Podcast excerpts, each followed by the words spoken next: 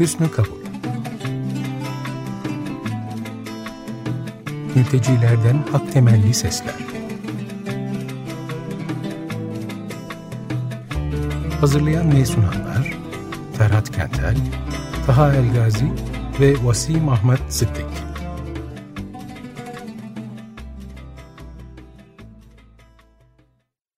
Merhaba, günaydın herkese. Burası Açık Radyo 95.0. Ferhat Kentel ve ben Vasim Ahmet Sıddık ile birliktesiniz. Günaydın, herkese günaydın, merhabalar. Merhaba, hoş geldiniz. Günaydın. Günaydın. Bugün ayrıca Ferhat Kentel e, stüdyoda. E, biz baş başayız bugün. E, özel bir gün benim için özellikle. Evet gayet iyi oldu değil mi? Şimdiye kadar Zoom'dan elektronik başka dijital yollarla ulaşırken bugün yüz yüze yan yana olmak çok gerçekten benim için keyif verici. Çok sağ ol. Evet, evet, evet. Bayağı artık mimiklere de bakıyoruz birbirimize. Daha kolay olacağını düşünüyoruz bugünkü yayın. Kolay derken değil tabii kolay değil. Çok klişelerle dolu bir e, dünya ya da yeryüzü diyelim içindeyiz. E, aslında bugün bize daha yakından dokunan e, Göç İdaresi'nin 17 Şubat gece saat 11'de e, yaptığı sınır dışı ve geri gönderme merkezlerindeki insanlık dışı ortamla ilgili haberlerin yanlış ve yanıltıcı olduğu yönündeki basın açıklaması duyurusunu ele alacağız. Ama öncesinde bu e, dün akşam e, Demokrasi Now'da e, Doktor İrfan Galeria'nın yaptığı raportajını bakalım. Biraz da e, yine bu ölçekler arasında gidip gelelim. Ee, ölçek dediğinde yine bizim mesafede olup bitenler var ama yakından onlar da e, bize dokunuyor. Biraz e, onunla ilgili de kısaca bahsedelim. İrfan, Doktor İrfan e, Galeria bir gönüllü olarak gazete bulunmuş. Los Angeles e, gazetesinde şöyle bir makale yazıyor. Ben Gazze'ye giden Amerikalı bir doktorum. Gördüğüm şey bir savaş değildi, bir imhaydı. Yani bir yok oluştu. Tam da bu yok oluşla ilgili e, değinirken bir tür analoji, bir tür be, benzetme yapmak istiyorum bugün. E, bu benzetmeyi aynı zamanda yalan e, söylemi altında düşünmeye e, yani sadece düşünmek değil bir pratik içinde nasıl bulunabiliriz diye e, sorgulayacağız diyelim birlikte hep birlikte yani söyleyem yani e, yalan söylemin altını burada çizmek istiyorum bugün. E, Filistinli aktivist ve şair e, Refat Al-Arir'e e, de bugün hatırlamak en elzem gibi gözüküyor. Refat Al-Arir kız kardeşi, erkek kardeşi ve dört yeğeniyle birlikte gazete hayatını kaybetmişti. Demokrasi Now'da 15 Aralık 2023'te son e, röportajında gazetedeki durumunu anlatırken İkinci Dünya Savaşı'ndan sonra Nazi Almanyası'nın Yahudiler için kurduğu açık hava hapishanesi olan Varşova gettosuna yani Polonya'nın e, başkenti Varşova gettosuna bir benzetme yaptı. Bu benzetme yaparken e, Refat Al-Arir şöyle haykırıyordu. İsrail e, yalan söylüyor. Burada yaşanan işkence gerçek. Devamında da şunu da ekliyor. Gazeteki fotoğrafları gördüyseniz e, üniversiteler, e, okullar, camiler, iş yerlerine e, kliniklere, yollara, altyapıya, su hatlarına kadar tam bir yıkım ve yıkımdan bahsediyoruz. Bu sabah Google'de Varşova gettosu resimlerini aradım ve ayırt edemediğim resimlerle karşılaştım. Birisi dört fotoğrafı tweetledi e, ve hangisinin Gazze'den hangisinin Varşova gettosundan olduğunu sordu.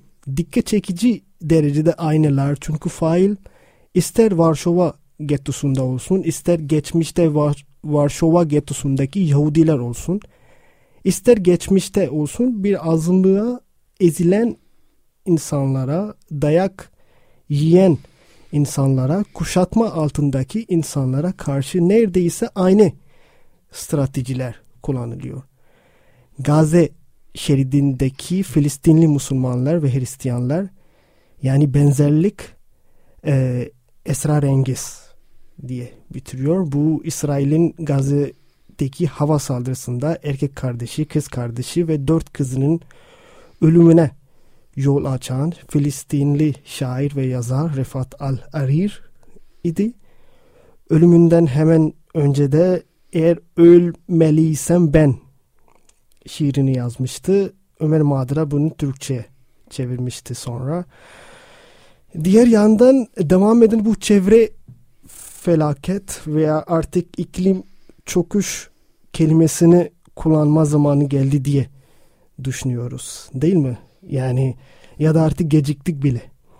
Ee, Erzincan İliç'teki maden faciasını yaşanan maden ocağın olduğu da toprağın kayması zaman zaman açık gazetede de tartışılıyor. Artık ona dağ da diyemiyoruz. Ee, işlenmiş dağ mı? Ee, işte bu ta tartışılıyor. Bugün yedinci gün e, yedinci değil pardon e, dokuzuncu gün e, e, işçiler hala bulunamadı. Arama faaliyetleri de durduruldu.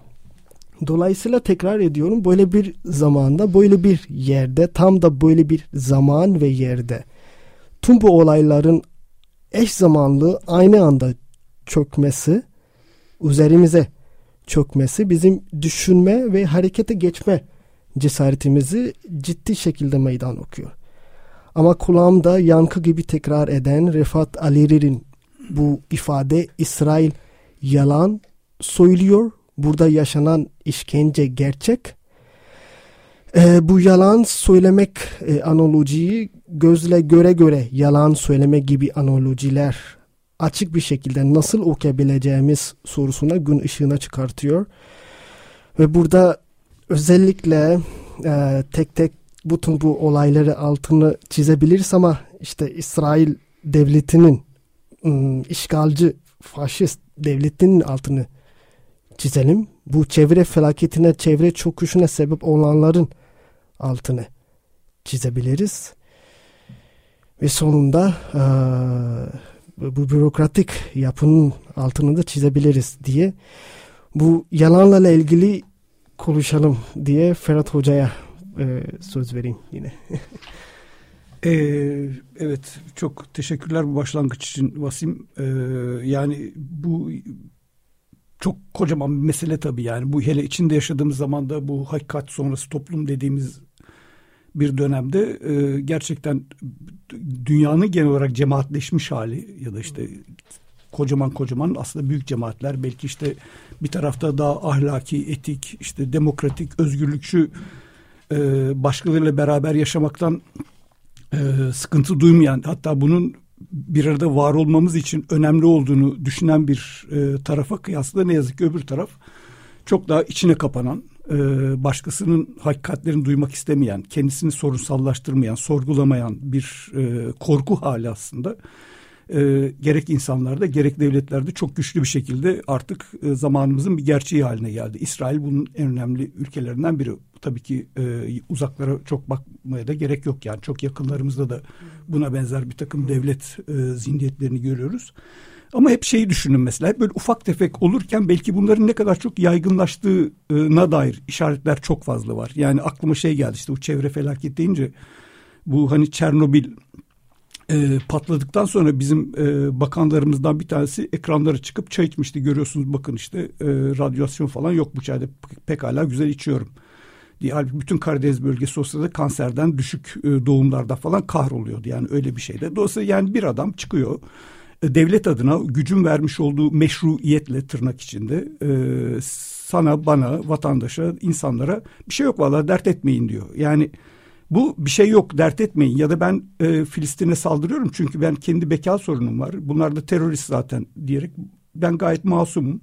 E, bakın bizim burada çocuklarımızı mahvettiler. Onlar bize bomba attılar. Ben orada aslında gayet işte kendi varlığım için bir şey yapıyorum. Bunlar zaten terörist falan diyerek yaptığınız her şey e, göz göre göre dediğin hmm. gibi baka baka e, hayasızca yani utanmazca e, hmm. bir sürü yalanın e, çok kolay söylenebildiği bir şey bir zamandayız. Çünkü tam da galiba işte bu e, kutuplaşma diyeyim yani dünyanın biraz bir ortadan ikiye bölünmesi bir sürü ikiye bölünme ama en genelde işte böyle bir bölünme. E, bunu e, size inanacak birileri var çünkü. Onu düşünüyor biliyor. En azından İsrail kendi toplumu içinde bir kısmının çok şükür ki Allah'tan İsrail baştan aşağı bu İsrail toplumu baştan aşağı bu yalana inanan bir toplum değil.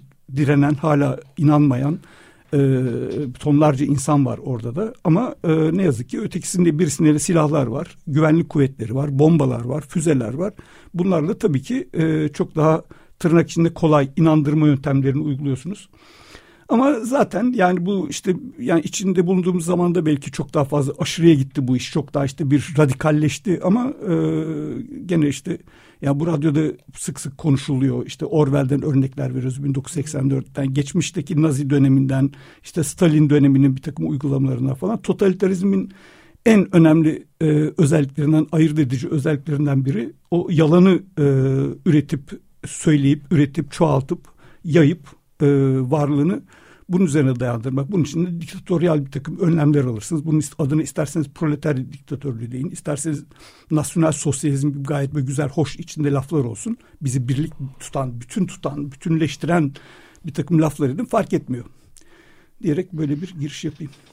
Evet, ben de ufak bir ilavede bulunayım. Yani burada bu çizdiğin tabloda e, Ferhat e, en e, önde rol alan aktörlerden bir tanesinin de medya olduğunu Kesinlikle, bu evet. hakikat sonrası toplumda yani daha bugün birkaç ayrı örnek olay üzerinde de durduk yok sayılıyor. Yani Malcolm X'in e, konuşma yaparken öldürülmesinin yıl dönümünü anarken New York Times'ın baş yazılarından bir tanesinde kendisi yarattığı karanlıktan çıkan bir ajan tarafından öldürüldü filan gibi ilk çıkan yorum bu e, oldu. Bu günümüzde benzer şekilde devam ediyor. Yani e, Donald Trump ve benzeri şeyler politikacıların başarılı politikacıların hatta Biden'ın da aynı şekilde İsrail'de özellikle tutumunda Orta Doğu'daki tutumunda görüldüğü gibi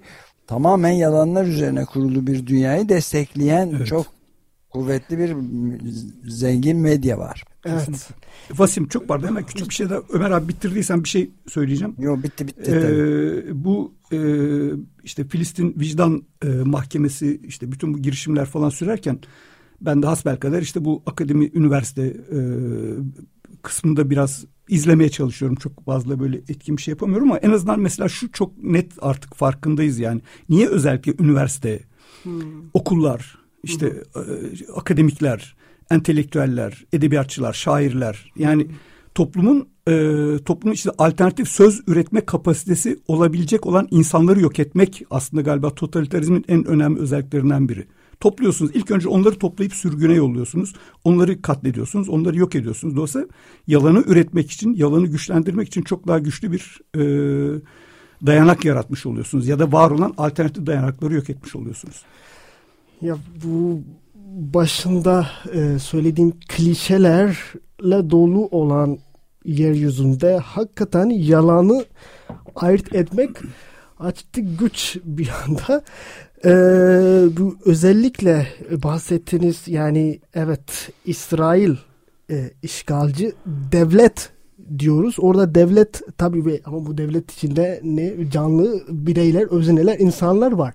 Yani e, bu, bu, bu yalanı aslında e, bir şekilde onlar da direnenler var. Yani burada tam da bu Siyonizm yine o tartışma girecek ama ee, ama her seferinde bizi bu e, ayırt edecek yerde kalıyoruz. İşte Siyonizmi karşıyız.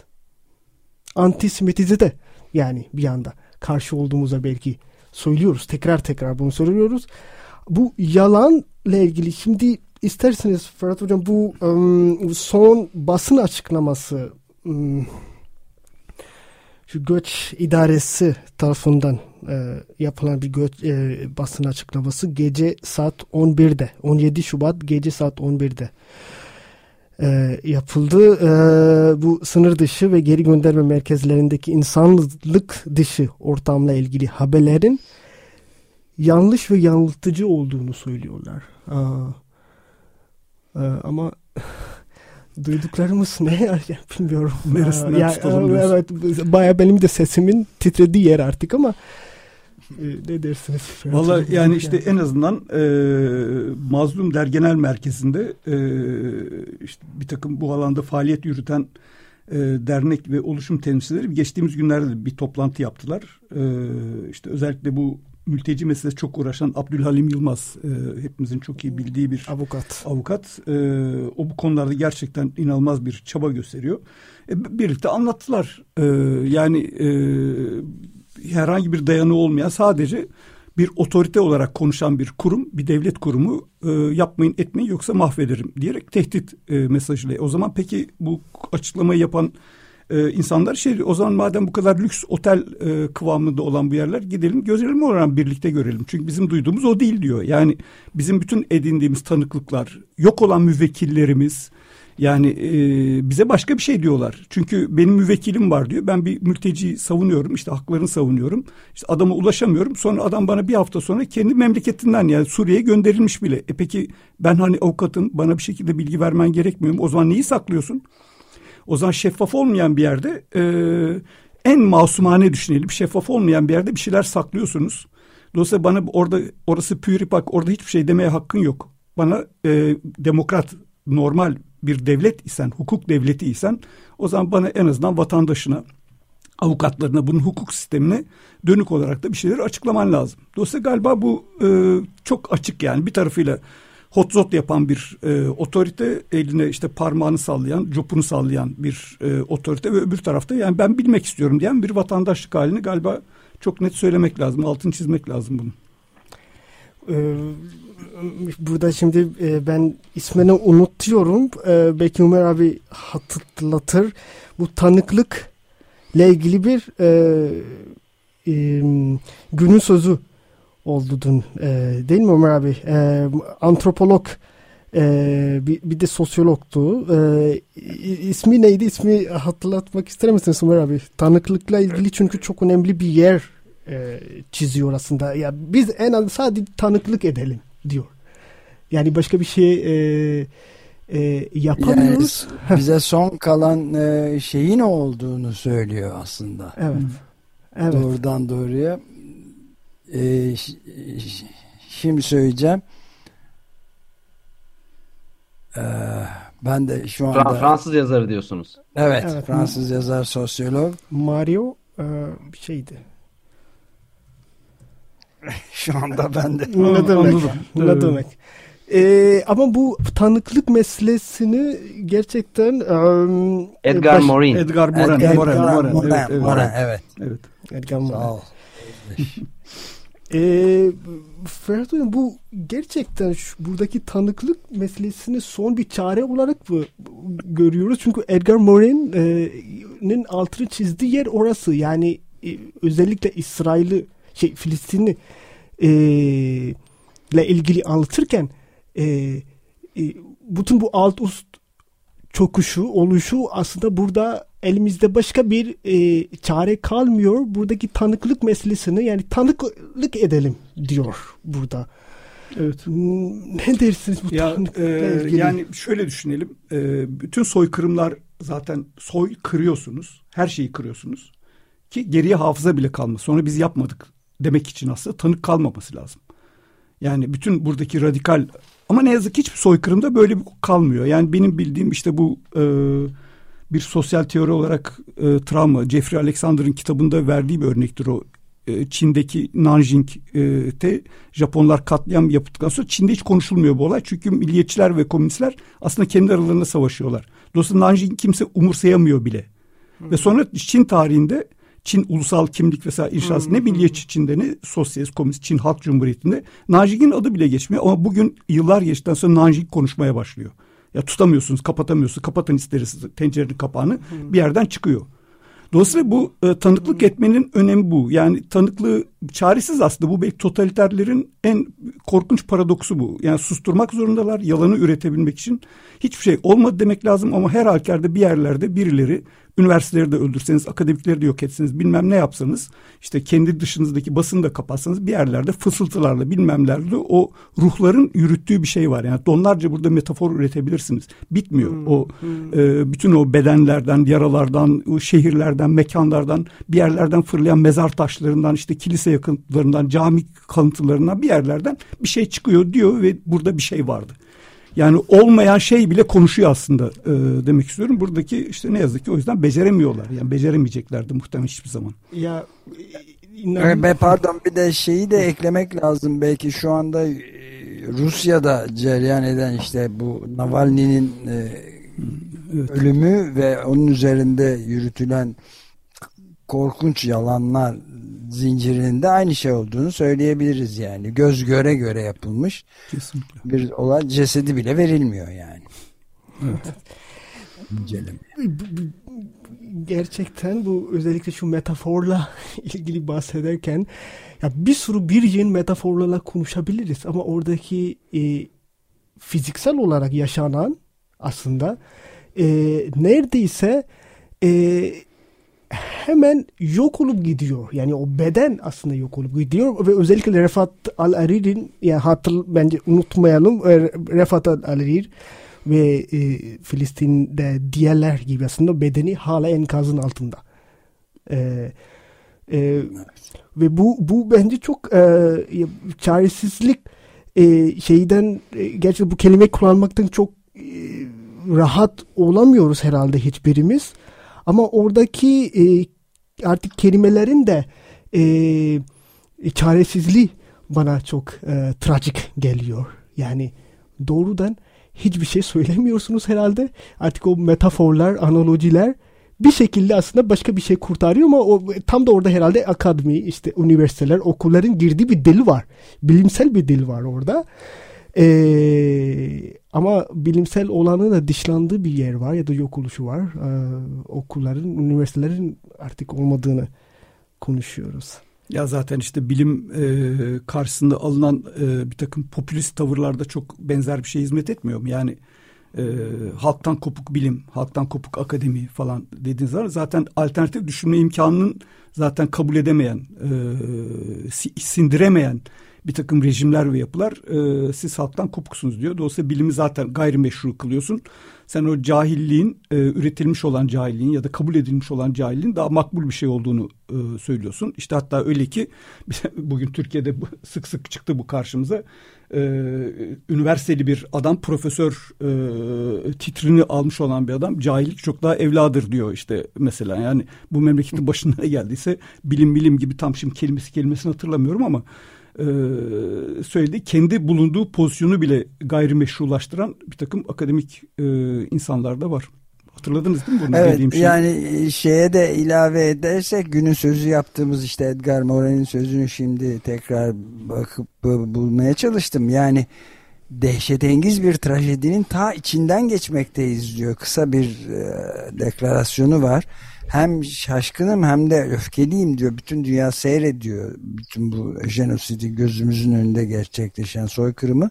Zincirlerinden boşanmakta olan bu şeyin karşısında güçsüzüz ama öyle olsak da şunu diyorum. Tanıklık edelim diyor. Tanıklığımızı hmm. sürdürelim. Çünkü elle tutulur şekilde direnemediğimizde elimizde kalan tek şey bu tanıklık. Hmm. Zihinlerimizde direnelim, aptal yerine konmayalım, unutmayalım. Şeylerle kafadan yüzleşme cesaretini kendimizde bulalım diye önemli bir uyarıda bulunuyor. İlk evet, hatırlattığımız. Evet, evet. Ve ben de son olarak Edward Said'den bir e, sözlerini bir kez daha e, hatırlatmaya çalışayım. Ben de bir anda hatırlamaya çalışayım. Edward Said de şöyle bir şey söylüyor. E, Edward William Said. E, burada önemli olan İsrail'in Filistin'de ne tür bir şiddet uyguladığı değil, bu şiddetin hala tanımadığı yöndedir. Burada azınlıklar, alta kalanlar, ezilenler ya da her ne demek ya da artık ne söylemek istiyorsak burada mesele onlara bu işkencenin ya da darbenin fiziki müdahalesi değil, e, bu şiddetin tam tersidir. Yani e, bunun hala tanınmadığı yöndedir. E, böyle bir jest var mı diye soruyor bir anda. Yani bunu tanımak için bir jest var mı? Ya da kabul edecek bir jest var mı? diye soruyor aslında Edward Said sonunda. Yani bunu kabul yani yalan bir yana düşünsek bu yalanı kabul edecek bir jest var mı? Yani yok değil mi? Çok aslında ne kadar kaygan bir zemin. Yani bunu e, e, ya da ne bileyim ya, yanlış ya da hata bir, bir, öyle bir jest yok herhalde. Çok tuhaf. Ya yani bu zorlanıyor. ancak bir inanç meselesi bu. Yani e, yalanı ya biliyorsunuz, görüyorsunuz. Bu yalan diyorsunuz. E, Yalanı nasıl inanıyorsunuz? İnanıyorsunuz. İnanmak o bir din gibi bir şeydir. Yani sana söyleniyor. Senin o kadar üstünde bir güç bunu sana vaaz ediyor ki bu yalanı sen o ihtişamı karşısında zaten başka diyebilecek bir şeye sahip değilsin. Yani bir sürü inanç, bir sürü dinsel, minsel yani dinsel olan veya olmayan ideolojik inançlarda hani diyoruz ya körü körüne bağlanmak, fanatik olmak, bir takımı tutar gibi fanatik olmak gibi ettiğimiz bütün laflarda biz bizimkilerin bize söylediği yalana inanmaktan başka çaremiz yok. Zayıf aktör olduğumuz zaman, zayıf bir herhangi bir potansiyelimiz olmadığı zaman, güçlü bir sermayemiz olmadığı zaman biz yalanı sorgulamak yerine sadece inanırız. Din gibi inanır, sorgusuz sualsiz inanmak gibi bir şey var yalanda. Ve Son olarak şunu lütfen yani söylemeden geçmek istemiyorum. Çünkü dün Ferhat Hoca'nın şey Ferhat Kentel'in şey e, bir nasıl bir kent diye bir söyleşi vardı ve orada konuşmakla ilgili bir şey bahsetmiştiniz. Konuşmak e, ya da dinlemekle ilgili e, başka bir çarem yok. Ben seni dinliyorum abim diyerek yani e, ya da ses çıkartmaktan Konuşmak ve Evet, dinlemek ikisi evet. bir arada ya. Ben konuşacağım ama bir anda dinlemekten başka çarem de yok. Dinleyeyim ki ben kendi sahip kendi içine düştüğümde belki yalanları sorgulamam için benim başkasını dinlemem lazım. Yani benim kendi kendimi sorgulamam lazım ve başkasından da bunu bekleme hakkım var. Sen de kendini sorgula. Beraber konuşalım, dinleyelim bakalım gibi. Bugün e, bu yayının sonuna geldik. Çok e, yine hızlı geçti. Konuşulacak çok şeyler var. E, fakat yayının sonuna geldik. E, yine haftaya çarşamba günü e, saat 9.30'da görüşmek dileğiyle herkese çok teşekkürler. Hoşçakalın. Hoşçakalın. Görüşmek üzere.